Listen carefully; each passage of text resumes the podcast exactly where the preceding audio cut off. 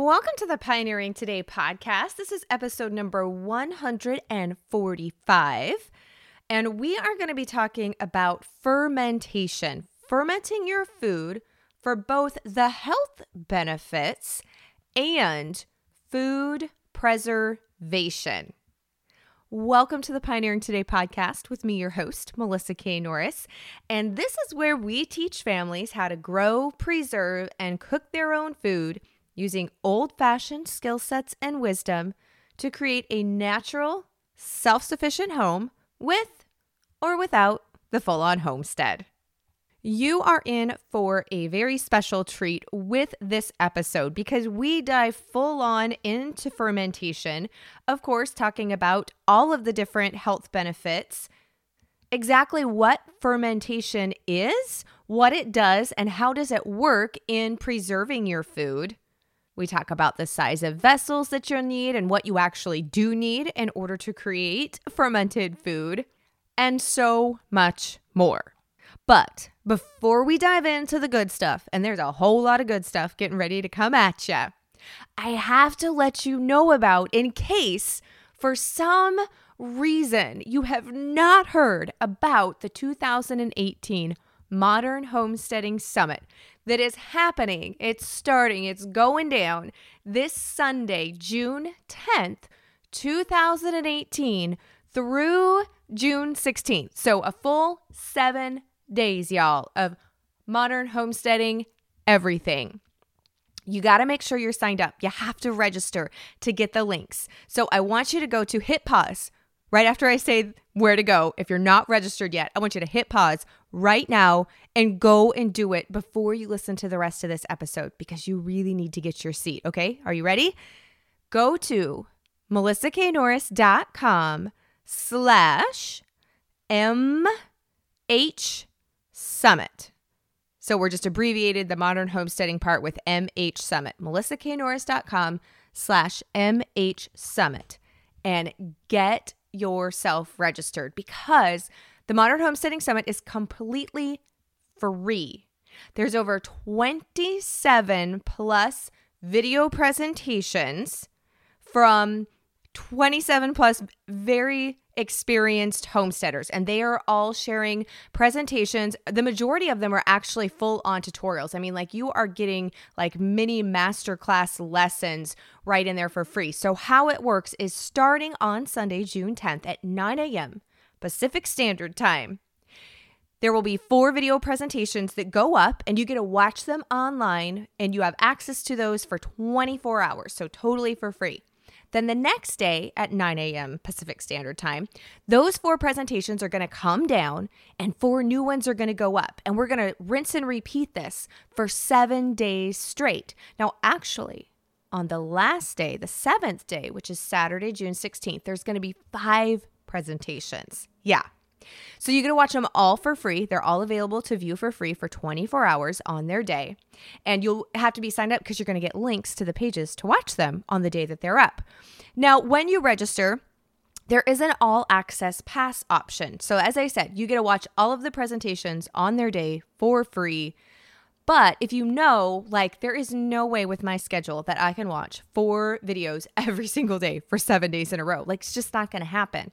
Or if you know, if you're like me, I like to watch something when I'm learning something new and I'm going to try something. I want to watch it all the way through once. Like, I just want to watch the whole process.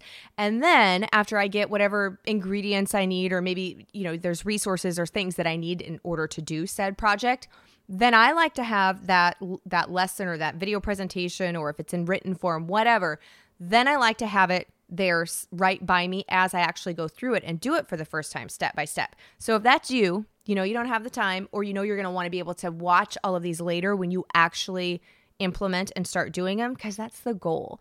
It's wonderful to learn about all of this stuff and I am such a geek when it comes to learning about new things, but we got to do it. We got to put it into practice.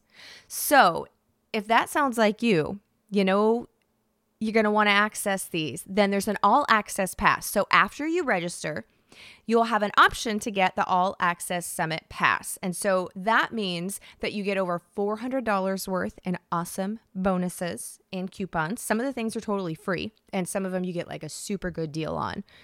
And you get access to all of the presentations for the coming weeks, months, years, for the lifetime of the Homesteading Summit. You can go back and watch them as many times as you want. And that's all included in the all access pass. So there's the totally free version, and then there's the all access pass. So just to kind of explain how that goes. And if you can't tell, I am super duper excited. Just wait. If, oh my goodness, you guys, if you're not registered, wait until you see all of the names and all of the topics that we're covering. Okay, let's get back to today's episode, which, yes, today's episode is part of our special series on the podcast with one of our presenters, and that is, you will find out in just a minute as I introduce her in our interview. And if you want to catch any of our past episodes within this series, you can always just go to the website, which is melissaknorris.com. Click on that podcast button, and we've got all of them listed for you in chronological order so that you can listen to them.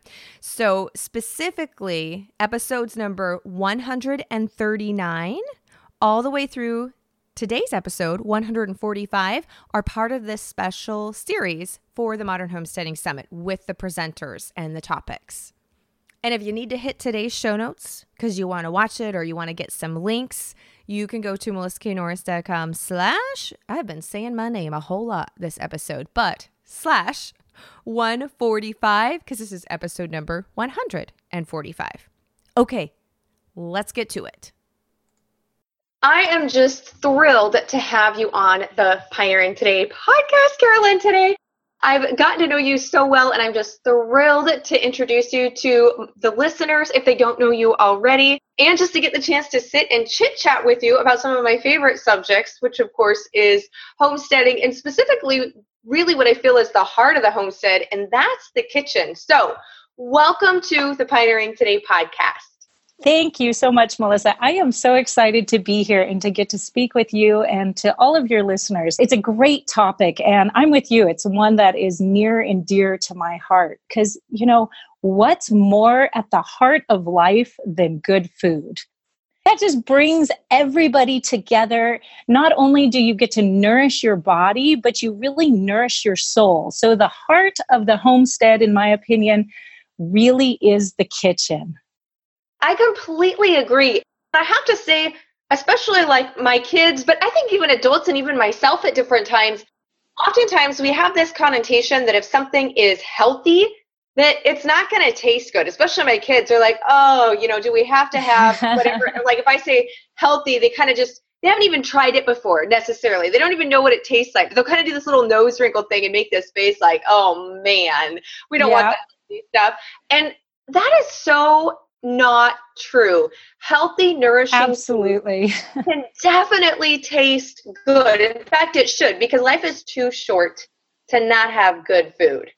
Absolutely. And this is a problem that I think that we have from the industrial model of food is that when you take a tomato and you read it to be able to ship it thousands of miles and then it has to sit on a grocery store shelf it really just doesn't taste good. And just inherently, it's lacking something. And then we go and call that health food. And there's not really a lot to be excited about in that scenario. It really doesn't taste that great. Now, when you bring that same thing right out of your garden and it is fresh and it is so delicious, and then you bring it into your kitchen, well, then the children have a different relationship with that food. And oh, it's exciting to eat it in that case. I agree, and especially with tomatoes. Oh my goodness, homegrown, ripened on the vine, heirloom tomatoes. Mm-hmm. There is no comparison to purchasing them at the store, flavor profile wise. And also, I've noticed that with my own kids and talked about it in some past episodes is when they have a hand too in actually growing it, tending to the garden, planting it, and harvesting it, because it is kind of all hands on deck in our family in order to make everything work and especially with your family because i know you have a larger family than we do but when they right. have that hands-on part of it they really do eat the things that they grow and they're much more open to trying something new because i try to grow a new variety or a new plant every year just kind of keep it uh-huh. fun and introduce new things they are so much better at being adventurous and trying it and eating it even if it is a healthy vegetable that type of thing than if we purchase it from the store Absolutely. In our house, we started something years ago where we would give the kids each their own little garden plot. And a lot of times they're starting out with about two square feet when they're just toddlers. But they get to pick out a couple of seed varieties all by themselves from the seed catalog and they get to plant that. And, you know, we never say go water your garden or go weed your garden, it's entirely their project. But my husband, who is brilliant, told them if you want a larger garden next year, your garden has to be taken care of very well this year. And so there's kind of this competition that happens amongst themselves about who can have the best garden going on. And it's so much fun to see because they really get excited about it. But then the food that comes out of the garden is even more exciting when they can take it into the kitchen and cook it themselves. Now we've got kids that are old enough to be cooking on stove tops and different things like that. And what comes out of that? And they get so excited when they can make a whole part of dinner by themselves out of their own garden. It's really fun to see. It is. Now, Carolyn, for those who aren't familiar with your family, please do real quick how many kids do you and your husband have? What's the size of your family, I should say? Okay, there are nine children in our family at this moment. The oldest is about, let's see, he's 13, and the youngest is just eight months old. So we have a lot of mouths to feed, but we also have a lot of hands to help with weeding and canning. and I have to ask are there any twins in there? There are no twins. No they twins. are all okay. singles and they are all ours none of them are adopted at this point. You do have a lot of hands to help, then, yes, and a lot to feed. But I love hearing that they're already developing so many of these skill sets that so many of us didn't. I was lucky enough to have the opportunity to grow up in this lifestyle as well. So I grew up that way. You know, we all helped in the garden, helped my mom with canning. My dad taught me to forage for wild mushrooms and that type of thing from basically from the time I could walk. And we raised beef cattle. So I feel really fortunate to have grown up that way, but so many people didn't, and they're wanting to learn those skill sets now as adults, which I think is fabulous. But I'm excited too to hear that your kids are getting to grow up from the garden up, so to speak, with these skills. And one of the things that I really want to talk about, we've been talking about harvesting and growing food, but getting back to the kitchen and food that tastes good, food that's nourishing, and one of the things you guys do a lot of, and this is a skill that I did not learn growing up, that I really learned about three years ago, we started doing in our kitchen, and that is fermentation. Mm-hmm. So, yeah. yeah, let's dive in. Yeah, you know, I think as we all get into homesteading, and I grew up not homesteading. my mom always had a garden and she always had a few chickens, but it was really more of a hobby for her. But luckily, she was amazing in the kitchen and she really believed in fresh food. So I learned from her the cooking side. But as we get more and more into thinking about homesteading and putting up more of our food, growing more and putting it up, it's very natural for us to think about canning because that's what we've really had hammered into our heads over the last few years is canning canning canning. And our whole frame of reference for food preservation is based on canning what we believe to be safe what we believe to be good tasting how we believe we should eat and what we can preserve is often based on canning. But you know i have learned and fallen in love with fermenting, not only for the healthy eating aspect, which of course we all know that that's amazing. The probiotics, the vitamins, the enzymes are all, you know, such an amazing part of fermented foods. But what we seem to forget in this idea of having healthy fermented foods is that originally it was the preservation technique. And so the simplicity and the efficiency of fermenting as a preservation technique has really hit me over the last few years when we worked so hard to can everything, to get all those tomatoes in those jars and get them canned properly. And of course, you have all this safety fears. And a lot of that just disappears when you decide to go ahead and ferment your food instead, and even long fermented, as in for preservation. And I still love my canning. So, my longtime listeners will know I love canning, but I think it's important that we have balance in our different forms of food preservation. And we use many different forms here on the homestead from old fashioned root cellaring, dehydrating, just naturally letting the onions and the garlic cure when we harvesting and then braiding them, which is very similar to root cellar too, and storing them using a food dehydrator, and of course, canning as well. But fermenting has been really fun. And I think probably even more so than canning, I would say fermentation is probably more of a lost art. I think it's definitely growing. I think more and more people are curious and wanting to do it. And you're right, because what I love about fermenting is when I have a small amount of produce coming on, and I'm talking small relatively as if, say, I've got 10 cucumbers. Well, that's not really enough to do a full mm-hmm. canner load full mm-hmm. of pickles, right? And right. so I've really fallen in love with using fermenting for when I've got those smaller amounts of harvest and I don't have enough to do up an entire run of something or perhaps the time because it can be a lot faster. So I'm with you there. The only drawback I have to say that I have with fermenting, and perhaps you've got maybe you're going to surprise me here and you're going to say, say something that I can learn from. But but the only drawback for me is when the majority of the summer vegetable garden is coming on. When I'm doing the fermentation, after it's reached its peak flavor and everything like that, is then to be able to move it into some type of cold storage for talking year round eating, you know, for months and months down the road. And I run out of space when it comes to cold storage. Right. Yeah. And that is an issue that a lot of people have. We have this perception that we need to move our ferments into the refrigerator. For most of us in a modern kitchen, it's the refrigerator where we want to put it or into a root cellar and you know how many of us actually have a root cellar? Uh, we cellar a lot of stuff but we don't actually have a root cellar that stays consistently cool. We're always shoving things in the back unheated room or under some guest bed somewhere. And so having that space can be a challenge. But i think when you think about fermenting the reason we put things in the refrigerator is to slow fermentation way down to almost a stop when you get to that cool. And there's kind of the direct correlation between how hot your environment is and how quickly something ferments. And so you do not have to take it all the way down to refrigerator cool in order to have it store a lot longer.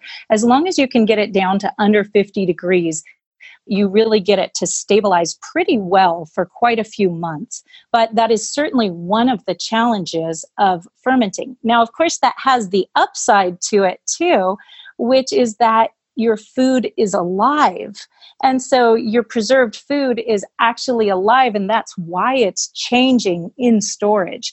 And that has huge health benefits for us. Whereas your canned foods, which don't get me wrong, I love canned foods. I put up over 800 quarts, between 800 and 1200 quarts a year for my family in canned, either water bath canning or pressure canning. So I still love my canning too.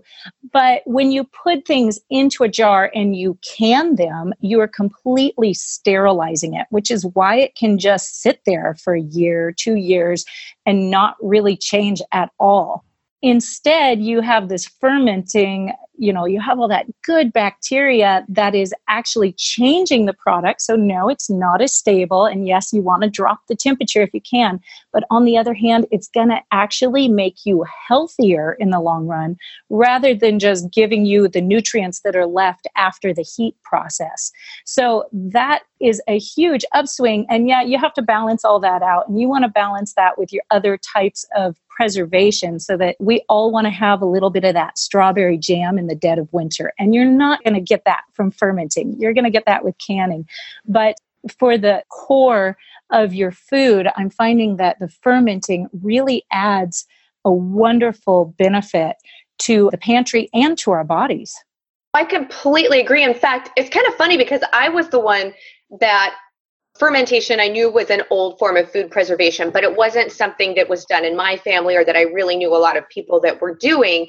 And so when I first started investigating, of course, you know, old fashioned fermented sauerkraut, of course, mm-hmm. you know, with mm-hmm. cabbage is a, is really one that people are familiar with. And then kimchi is another one. And my husband loves kimchi. the first couple times we bought a couple different brands to kind of figure out which flavors that he liked the best and if he really liked it enough to buy the ingredients and stuff to make it. And he does all of the kimchi himself because he loves things really spicy and really hot. Like he will eat just jars of jalapenos, just you know, canned jalapenos. He'll just uh-huh. he'll can up his own jalapenos to last him through the whole winter. And I am like so not a heat girl. In fact, if I make chili, I'll use like one jalapeno and make sure there's no seeds in it for the entire. so I like it very, very mild. So he makes his own kimchi so that he can make it as hot and spicy as he wants. And he has been doing his own kimchi. In fact, he'll usually do up about eight to 10 quarts about every four weeks. Oh wow, good for him. Yeah, it, so it's been really fun because he's kind of developed which flavors he likes, and he's tried a few, you know, different flavor combinations and strengths of things. Because he also likes it to be very authentic, where he likes to use the fish paste shrimp, and and I don't really care for seafood that much. so this is definitely his own thing. But it's been really cool to watch him, and the whole point that I had with this story, sorry guys, I went on a little bit of a tangent, but we were to just purchase those ingredients or from your garden, depending, because he does it year round and I don't have fresh cabbage year round that's growing in our garden. If we were to just purchase those ingredients and let them just sit in the fridge, which would be in cold storage, they are not going to last most of it for four weeks. Same mm-hmm. with zucchini. Like zucchini will start to go bad even from the garden. You know, seven to 10 days, it's going to start to turn a little bit mushy in the fridge. But I did a whole bunch of garlic dill fermented zucchini pickles last year. And I actually have one jar left. It got put in the very, very back of the fridge and I kind of forgot about it. still, so I did it in August. At the time of this recording, we're on the very, almost the very last day of May, May 30th. They are still fine. They have a wonderful flavor because they've went for so long in the fridge. But you could never have uncooked zucchini sit in your fridge for almost a year without liquefying, without fermentation process preserving it. Absolutely. The lactic acid really does an amazing job at preserving your food there. And the great thing about it is until it does just turn to mush, which is often a year plus for ferments, the flavors just get more and more complex and delicious. And I love that about fermenting, that it's always changing. So you kind of have a new product every few months as it sits and infuses and gets even stronger. Yeah, especially with the cucumber pickles. My daughter actually now prefers fermented, and I do almost every type of pickle garlic dill because it's just one of my favorite combinations. Uh-huh. but she loves when I make garlic dill fermented pickles, especially it, they have to be about day 14 before we're like, okay, yeah, this is getting to this, you know, strong enough where we really like it and enjoy it. But she actually prefers them now to the regular canned cucumber garlic dill pickles, and I still do both. But it's been really fun to see, you know, tasting wise, and the kids love it because when it's going, it's almost like this science experiment. You know, they see you mixing up the brine and putting it in, and then they get to see the bubbles that start to develop as it ferments, and they just think it's a blast. They love to kind of look at it every day and check on it and see the progression as things change. So that's been really fun too. But let's talk a little bit more in depth when it comes to fermentation, the actual process, you know, why it's healthier for us, what's actually going on, and what does make it be the preserving action and the shelf stableness, provided that we keep it at those cooler temperatures for long term, and kind of dig into that a little bit. Yeah, well, I like to tell people that when you're fermenting, you're being a farmer, except your garden is a jar or a vessel of some sort, and the plants that you're trying to grow is actually your bacteria. And what you need to do is you need to make sure you're growing the good plants or the good bacteria and suppressing the bad plants or the weeds, which would be the bad bacteria or the molds.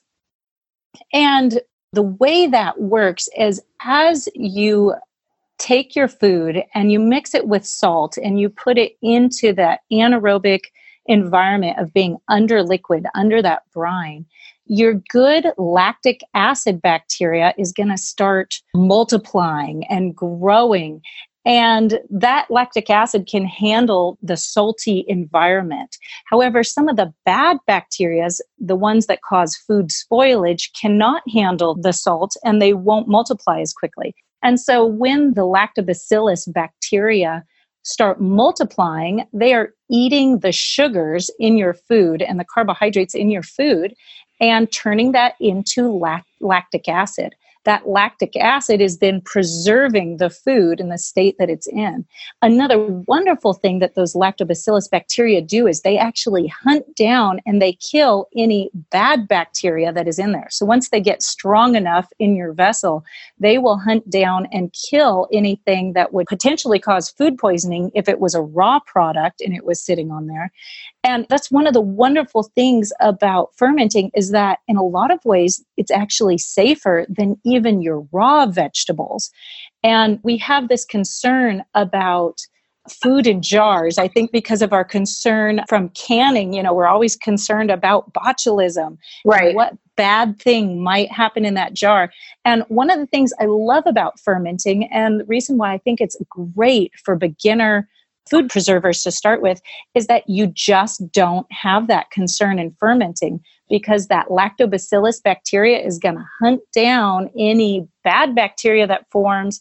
And then things like botulism just can't grow because it's such an acidic environment. So it's very safe, which means that your daughter or your husband can experiment with their recipes and decide how much garlic do you like in those pickles or how much chili do you like and you're always being told with canning be careful follow the recipes exactly because you don't want to throw off the ph or you don't want to do something that's going to endanger your family and you just don't have that concern with fermenting which is wonderful. In fact one of the USDA microbiologists actually, and let's see, I don't have the quote sitting in front of me, but he said that there has never been a documented case of food poisoning from properly fermented vegetables which I mean, wow, that's really big. If you can have something that is that safe that there has never been a documented case. Now, of course, the key word there is properly fermented. And you do want to make sure that you're using the salt in the right ratios and letting that lactobacillus bacteria proliferate to a point where it can hunt down anything bad. But that's all really simple to do when it comes to the kitchen actual work. So, those are one of the wonderful benefits of fermenting. That is great. And I did actually, I, did, I, had not heard that quote before. So, guys, I will try and hunt up the original source of that. And then in the full blog post that accompanies every episode, we'll link to that and have that in there if you're curious. Because now I'm really, I'm, that is fascinating. I had not heard that. I love that though, because yes, with canning, I am a huge advocate on canning safety and understanding botulism grows in an anaerobic environment. And with having those pH levels 4.6 or lower on the pH mm-hmm. scale in order to be safe to water bath can. Anything higher than that needs to be pressure canned. And so I think it's really important that we know those rules. But yeah, I think you're right. I think that sometimes we can have we do kind of have that fear, which is really sad because there's so many things that if we only knew that was done to food that we buy from the store, yes, that would be a, an entire another episode, I'm afraid. But yeah, and so I think it's really good to give people confidence, but also, you know, just so that you know, I think it's important that we know what what dangers there may be, especially with canning, and that we understand the science and why those rules, so to speak, are in place. But the other really cool thing about the fermented food, one, you know, food safety and preservation wise, is really fabulous too. But the health benefits, because gut health is a really big thing. And I've talked a lot in past episodes, you know, about healing and a lot of my healing was done specifically by the foods I ate, or maybe more importantly, the foods I wasn't eating. but you've got this if you suffer from gut health or you're trying to heal your gut or you've had you know kind of gut damage and that kind of done to the flora you've got two really cool things happening with the fermentation and one is like you said we've got this natural bacteria and so many times when we hear the word bacteria we immediately think bad bacteria but right. we good bacteria, especially in our gut. It's that good bacteria. It's when that balance gets off that things get really bad. And so you are helping to colonize and increase the colony of the good bacteria because you've got the lactobacillus bacteria working within those foods that we're fermenting and then we're eating them. Plus you it's a raw food so you're getting all of the you know micronutrients and the macronutrients that are in there. We're not cooking any of them out because it's still raw. But the other really cool thing that happens is especially when you have some gut damage like i've had in the past is a lot of times if you've got leaky gut so your gut lining has been permeated and different things like that is if your gut lining is damaged, you may be eating very healthy food, but you're not always able to absorb it and to digest it and then use it in your body. So the cool thing about fermented is it's actually going through that lactobacilli is pre-digesting it basically so that mm-hmm. it's easier for you to digest and it's easier for your body to get the nutrients that are in it and put it into your body and to actually absorb it and work. So there's so many really cool things about fermenting from our health to, you know, a homestead preservation wise too. Yes, absolutely. And, you know, one of them that I touched on just lightly already, but I really want to bring out is as we start looking at fermenting not only as a health food, which it's, like you just said, absolutely amazing at, that has got to be one of the top ways to get your body back into balance and back into alignment is just by increasing your fermented food intake. But also, as we look at it for preservation, there's an energy efficiency that happens with fermenting. And that is one of the top benefits for me is that not only do we not have to buy in as much electricity or propane or whatever it is that you would be using to maybe dehydrate or can foods, but your own energy is also saved a lot. You know, it's very energy efficient when it comes to the actual preservation process and to the actual eating process. It really helps your body to have more energy freed up for other things partly because of the enzyme count in fermented food, which is really high. It just really gives you those good digestive enzymes. And you always hear that recommendation in science that after, gosh, I think it's after 30 years old, we should all be taking digestive enzymes. Well, this is the way that people used to do it before we had nice little papaya enzyme tablets that you could buy off of Amazon and have shipped to your door. You know, you just eat it in your food. And fermented food is super high in those enzymes. So that helps to not only digest the fermented food that you're eating, but every other food that you're eating alongside of it. So that is a huge thing. But then you get that benefit also when you're preserving of saving your more, you know, your labor energies because it can be so easy to ferment foods and it's so quick and simple. And that's one thing that I just love about it you know obviously we talked about us having a large family. We have a lot of food we have to preserve for our long cold winters a lot of mouths to be able to feed. We don't have a lot of time to do it in always. There's a lot of things to do around the homestead. I love it that with fermented food you can literally just drop it into its brine cover it up and you're good to go. You're done. The tomatoes that i do that way take about I don't know, maybe 30 seconds to fill a jar and put a cap on, and I'm done for the year. I absolutely love that part of it. Okay, so now I have to ask, and this is totally my own curiosity. Typically, for your, especially because you have a larger size family. So, what is the size of vessel? Are you doing it in gallon mason jars, half gallon mason? Jars? Are you doing it in crocks? What's your fermenting vessels usually then? So let's just say everything that I have available. okay. I put everything I can everywhere I can. We do have some really large crocks, some eight gallon crocks. I've got five gallon crock. I've got a couple one and two gallon crocks. But honestly, they're heavy and they're a lot harder to move around and to use. And so I find myself routinely reaching for the jars. And yes, the gallon jars are one of my favorites, but the half gallons are pretty high up on my list too. And I think that's because we have a milk animal in the house, we have a milk cow. And we really like those half gallon jars for milk. And so we seem to always have extra of those laying around. So it's really easy to grab those and use those. Gotcha. I actually prefer that the half gallon too. I think too because a lot of times it seems to be that's just how much produce I've got coming on because I'll kind of go out and harvest every two or three days and it tends to be that's how much when we're in full harvest mode you know i'll right. get a gathering and then i'll just make up and throw it in there and then it's also the half gallon is small enough that i can easily put that into the fridge or if i get a whole bunch of the gallons it can be a little bit harder to get those in. And then I do have a crock too that we do the kimchi and the sauerkraut in.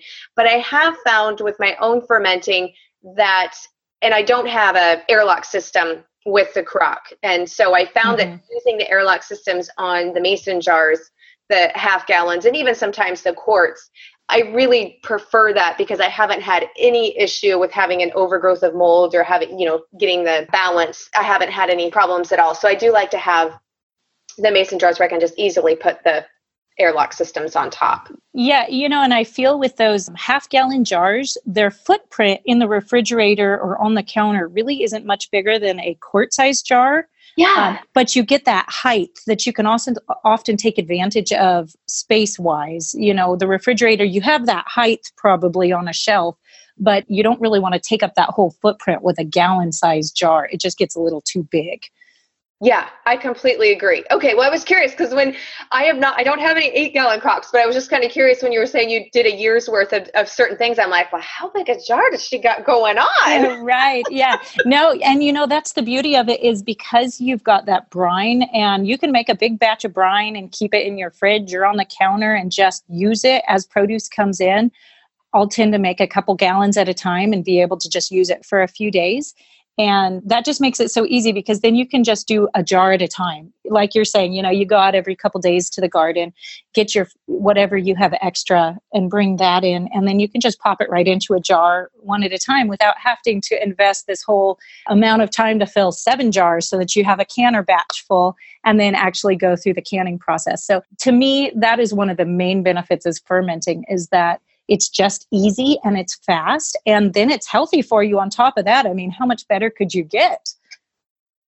I agree and it's really fun to play with the flavors because you do have the freedom to be a lot more adventurous in what you can put in, especially when it comes to pickles and that type of thing. And so we've had a lot of fun just trying out different flavors and how much garlic, which we kind of tend to be that family that thinks you can never really have too much garlic pickle. We're that kind of family too, so we love that garlic. so good, yeah. So we'll, you know, we really will put a whole lot in, but even using ginger and just some of the different herbs and trying out some different combinations that I wouldn't do when I'm canning. One for safety wise, but two, typically when I'm canning, I do enough that I've got a full run. So, you know, it can be anywhere from seven to eight jars. And you don't want to experiment on that many in case it doesn't right. or you don't like it. so that's kind of the beauty too. You can really have fun in those smaller batches, getting some different flavor combinations down. Yeah, that's right. And one thing that is really fun about fermenting and that I really like is that you can depend very much on your senses when you're fermenting. And I know, gosh, years ago, the first time I made sauerkraut, that was my first project too, was that stuff sat in the fridge for probably a year and a half. And I could not work up the courage to try that. I was so scared of it. And finally, I had a friend who wanted to give me hers that had the same situation. She had made it, it looked great, it smelled great, but she was scared to death to eat the stuff. And she gave it to me. And i don't know why but i felt better about eating her stuff that i was scared of rather than eating mine. So you know that was long before i realized and i knew what i know now about fermenting which is that you get to use your senses to tell if it's good or if it has gone bad. And you know, this is another thing. We've all been educated about canning, and you know that you cannot smell botulism, and you probably can't see botulism. Right. And so you can't just say, wow, that looks bad or that smells bad, so I shouldn't eat it. So you have to always be concerned that maybe I can't smell something. But in fermenting, if it goes bad, you are going to know beyond a shadow of a doubt that it is bad and nobody's going to be able to pay you to eat it. So, the test that we always run to see if a ferment is good or if it's gone bad, and occasionally you will have a batch that goes a little bit bad. Like you were saying, using the airlocks can help to keep that percentage down pretty low. But I don't usually use airlocks, and I've only had a few jars out of the many, many, many jars that I have fermented ever go bad. But the test that you use for that is first just to smell it does it smell okay? And when you're brand new to fermenting, that's always kind of the thousand dollar question. Does it smell okay? I don't know. It smells kind of funny. Is that okay or is it not okay? It smells different than fresh food. And what I let people know is that if you have to ask yourself, is that okay or is it not okay? Then it's fine. Because you will not be asking yourself any questions at all if you open something up that has gone bad. You will know beyond a shadow of a doubt that it is very bad and you will not eat it. So, the second thing that we look for to know that if your ferment is good is you look at it and you can tell by if, if there is mold growth on it, you look at the colors of mold. And usually we say that white mold is okay. There's nothing wrong with that. That's either actually the yeast that is naturally on the top of it, or it could be a basic penicillin type mold, which is non toxic at all. So you just scrape that off the top and you're good to go. However, if you see colors like green or black or pink or any other strange color like that, you'll know that that has gone off and you probably just want to put that out in the compost pile. And of course, the last, if it passes the first, it smells good, it looks good, then you taste it and you see if you like it or not. Because if it's past the first two tests of smell and sight, then you'll know it's safe to eat. And it really comes down to a matter of whether or not you like the flavor at that point. Yeah, and I tend to like, and you can ferment things that aren't pickled, but we tend to love pickles here. I especially love pickles, and so does my daughter. So we tend to do a lot of pickling. And for me, it's a slightly different flavor profile. If you're only used to vinegar type canned pickles or refrigerator pickles where you're using a lot of vinegar, it's a little bit different flavor. Mm-hmm. But I think it's really good. So if you you know if you've never had a fermented pickle before and you try it, it's a little bit different flavor. But I found for us, and I think it's because here in the Pacific Northwest, we tend to be a little bit cooler and I have to let my pickles go till at least day 14 before I think that they're strong enough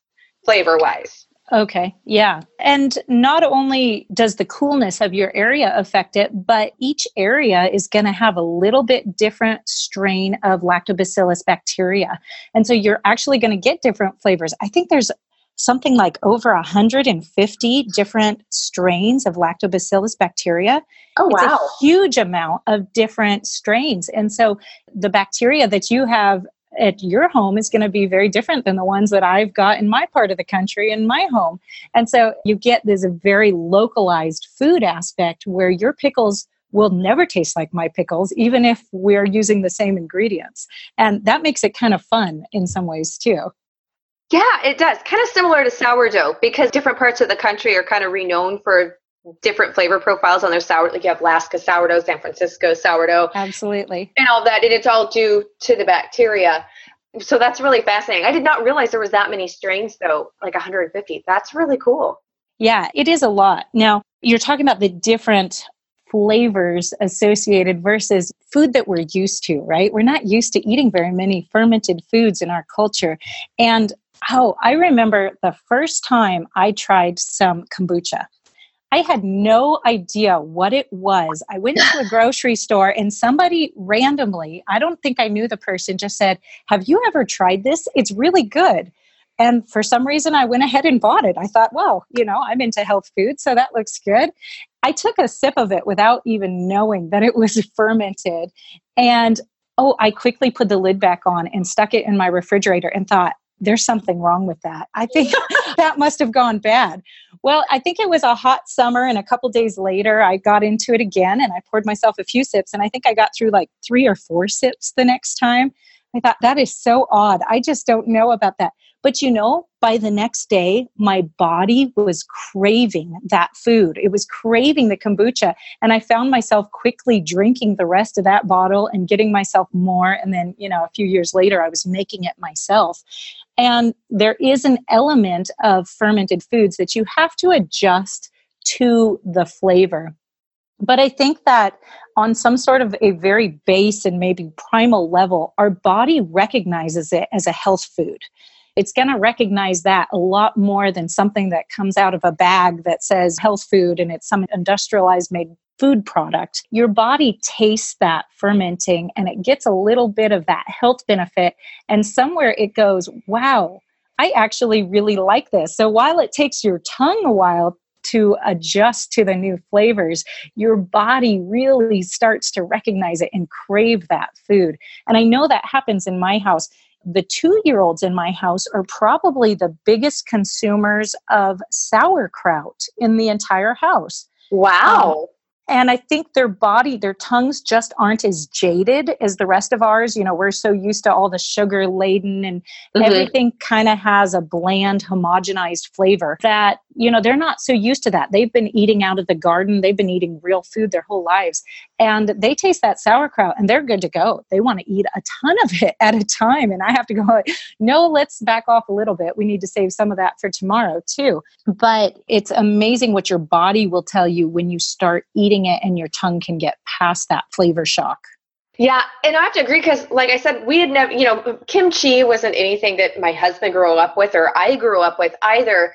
And he made it the first time and he's like, oh, this is pretty good. You know, he'd had it a couple different times at some different restaurants and that type of thing and enjoyed it. And so he's like, you know, I'm going to see about making this. And then I started getting into fermenting and he's like, okay, well, I'm going to do this. And we kind of had his and hers batches of ferments going on for a while. But he's the same way now. If he gets down to like that last jar, he just does not run out. He eats it every single day. And if he misses a day, it's like it's a thing. And so I think you're right. I think it's something that our body starts to recognize.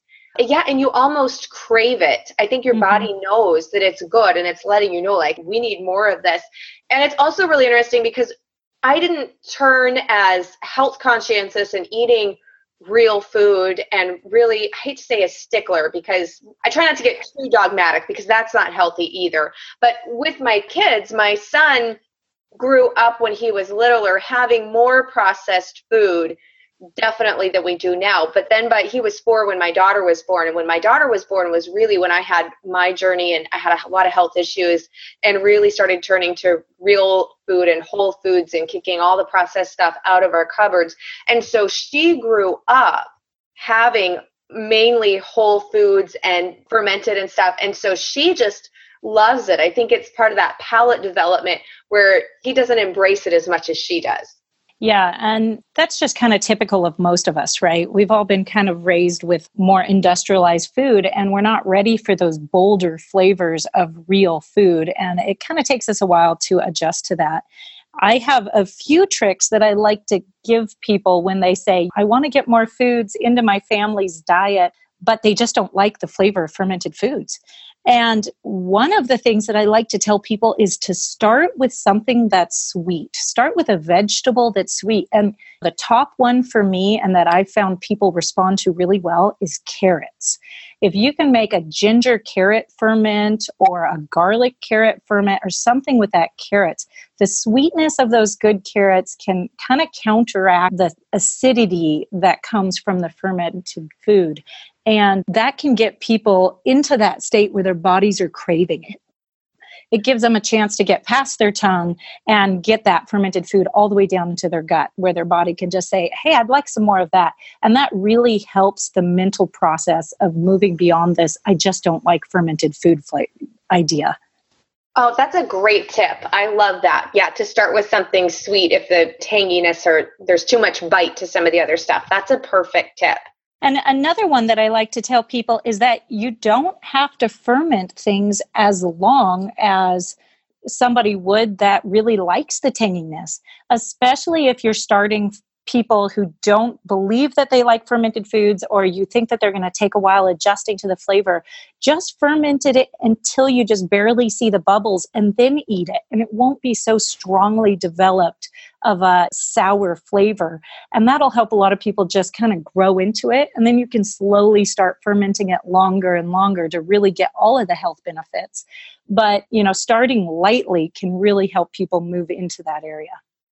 Oh, that is great. You have just been a wealth of information today, Carolyn. I've so enjoyed our conversation and getting to talk about all of this. And I've learned quite a few things too, which is always fun. So thank you so much for coming on and sharing your knowledge and time with us.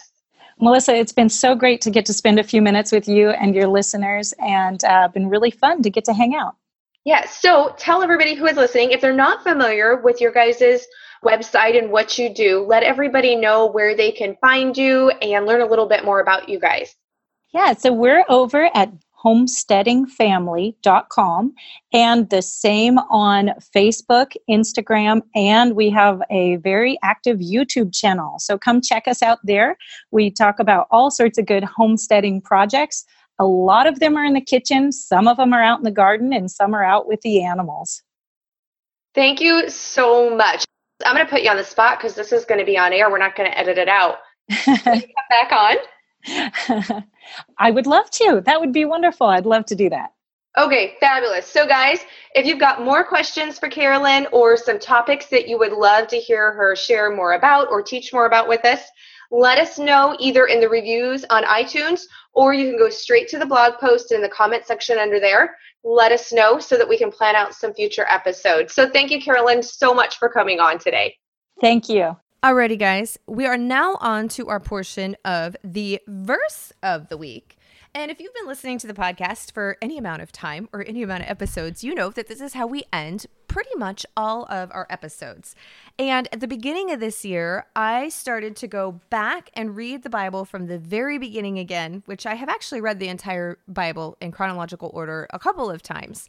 But this year, I'm doing it with a journal, with a Bible journal. And it's been really neat to go back and look at each day and the notes and which verses stood out to me. And what I'm sharing with you today is we are in Joshua chapter 1, and it's verse 6 through 7. And this is the amplified translation of the Bible. Be strong, confident, and of good courage, for you shall cause this people to inherit the land which I swore to their fathers to give them. Only you be strong and very courageous, that you may do according to all the law which Moses my servant commanded you. Turn not from it to the right hand or to the left, that you may prosper wherever you go. And as I was reading that, the thoughts that I had and what I wrote down, I'm just going to read it straight to you from my journal notes. We must be stronger and more courageous in our walk with God and holding on to our faith than we are with our daily and worldly battles and doings of everyday life. As I've been, as I'm the host of the Modern Homesteading Summit that's coming up, and I've been working on it for months, you guys, I'm very excited. But there was a lot to it in putting together an event like this, and it's really stretched me. I've never done anything of this magnitude really before and all by myself. And as things were coming up to it, there's a lot of little things, there's a lot of technical things that need to be done, and just a lot of busy work. There's all of the video editing and getting everything up on the pages and the hosting, and just a lot of details that I won't bore you with that happen on the tech side. But I didn't realize how immersed I had become in getting all of this done and on time and just all of the prep and stuff that went with it. And about a week ago, I had some stuff in my personal life, and I won't share the details because the details really don't matter and it involved somebody else. So it's not really, I try to always make sure that I don't share any details um, for somebody else. It's fine if I share my own stuff, right? But, anyways, just within my personal relationships, there was a really rocky, really rocky couple of days and a really hard spot in a personal relationship.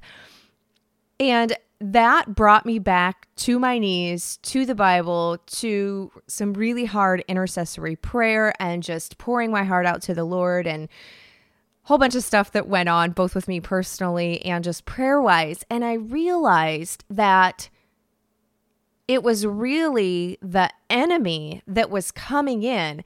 And because I hadn't recognized it as the enemy and I hadn't taken, I mean, our first response should always be prayer, especially as coming from a Christian, which is where I am. I mean, our first response, anytime anything starts to go, you know, bad or we start to feel, you know, something's not going on, it should be to take it to prayer, right? To cover it immediately. But that's not always my first response. In fact, it's rarely my first response. I wish I wish that it was my immediate first response that just anytime something happened, I immediately started to pray about it. And I'm working on that. But I realized that that's what this was, that it was a very big attack. And the only way to combat that was to just take it to prayer and take it to the Lord. And which I did. And as I was praying, it was a couple of days of praying, but it was amazing to see because of the grace of God and because He does hear our prayers, because of the sacrifice that Jesus made and covered our sins, and that He's sitting at the right hand of God, to see the Lord work It, it's just amazing. So I'm sharing this with you with that verse to tell you that no matter what we have going on, because we're all busy and we've all got different hardships and just different things going on in our lives that maybe nobody else even knows about. But to just be strong and to be courageous and to make sure that you are grounding yourself in the Lord and that your relationship with Him is not sliding, even without us realizing it. Because I don't think a lot of times we're going to make a conscious decision that says, I'm going to let, you know, my relationship with the Lord slide. It just kind of sneaks in there. So I'm just giving you that, I guess, as a word of inspiration and as a word of caution that you could learn from what I've learned these past few weeks. So I want to thank you so much for spending this time with me. This was when I just had so much fun with this episode. And I am so excited for this Modern Homesteading Summit because it is just amazing. I, of course, have got to watch all of the lessons because I had to do the video work on them. And you guys, I have learned so much. I cannot wait for you to learn and to see all of the wonderful presenters and their information. So, go get yourself registered if you haven't one last time melissaknorris.com slash m H Summit. And I will see you there.